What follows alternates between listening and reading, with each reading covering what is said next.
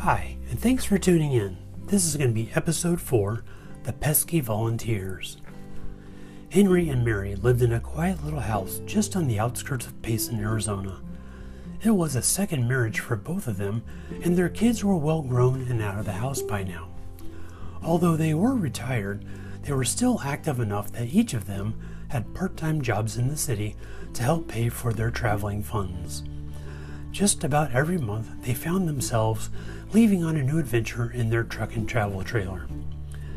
For this upcoming trip, they were headed to the California Redwoods. It had been on their short list of trips for a while, and finally, the time had come. Henry liked the trip planning and the logistics. For him, it was part of the fun. Mary, she didn't like that part so much. Her job was to plan the menus and to do the food prep they required. Now, it was Saturday morning, and they had been scurrying around the house, getting everything ready to leave the next morning. This time of year, there seemed to be a lot of politicking going on due to the upcoming election. Although they always voted, they were not enthused about all the grandstanding and baby kissing people who were coming around their neighborhood. Just last week, they'd heard of some overly enthusiastic volunteers entering a neighbor's home when they hadn't come to the door quickly enough for them. Henry felt bad for that person. He and his neighbors would never let that happen on their street.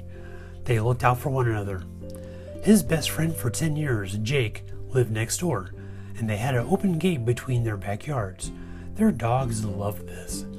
They were always going back and forth between the two houses. It was common for Mary to feed their dog Stout and Jake's dog Amber at the same time. This afternoon, Mary had finished her list of preparations early while Henry was still out in the yard. It was then an ideal time for her to get in a shower and start relaxing.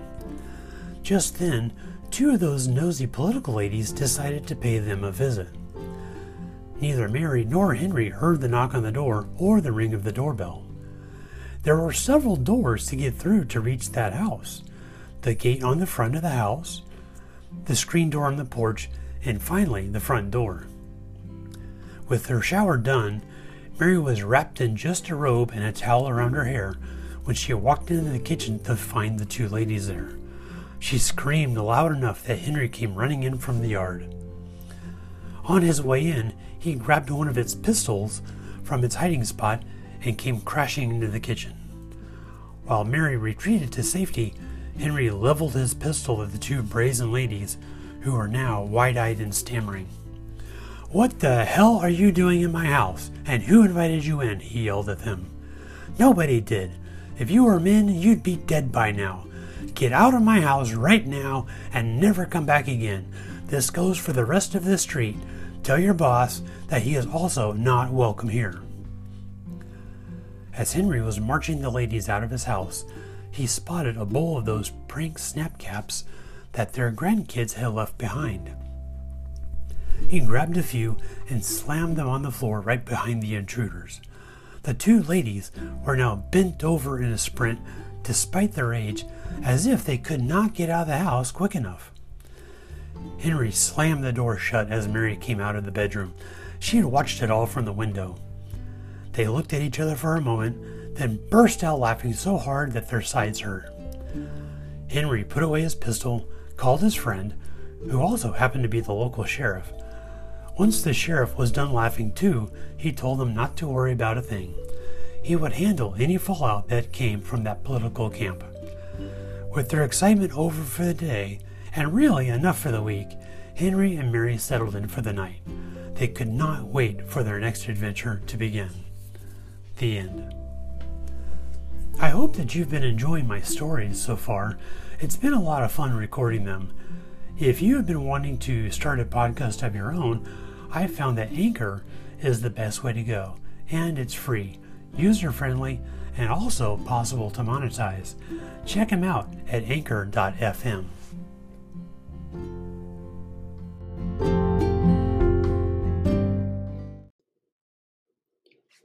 Hi, Dave here. Thank you so much for listening to my stories. I hope you got a laugh or a smile out of it. That always makes me feel good. Most writers, like myself, don't expect to get rich like the shows on TV always portray. However, a little bit of your donations goes a long way to keeping our creative fires burning. Just click on the listener support icon that you see on your screen to show me some love. If you don't see that for some reason, you can go directly to this site, anchor.fm forward slash David hyphen Lastinger forward slash support. Thank you so much. We appreciate that.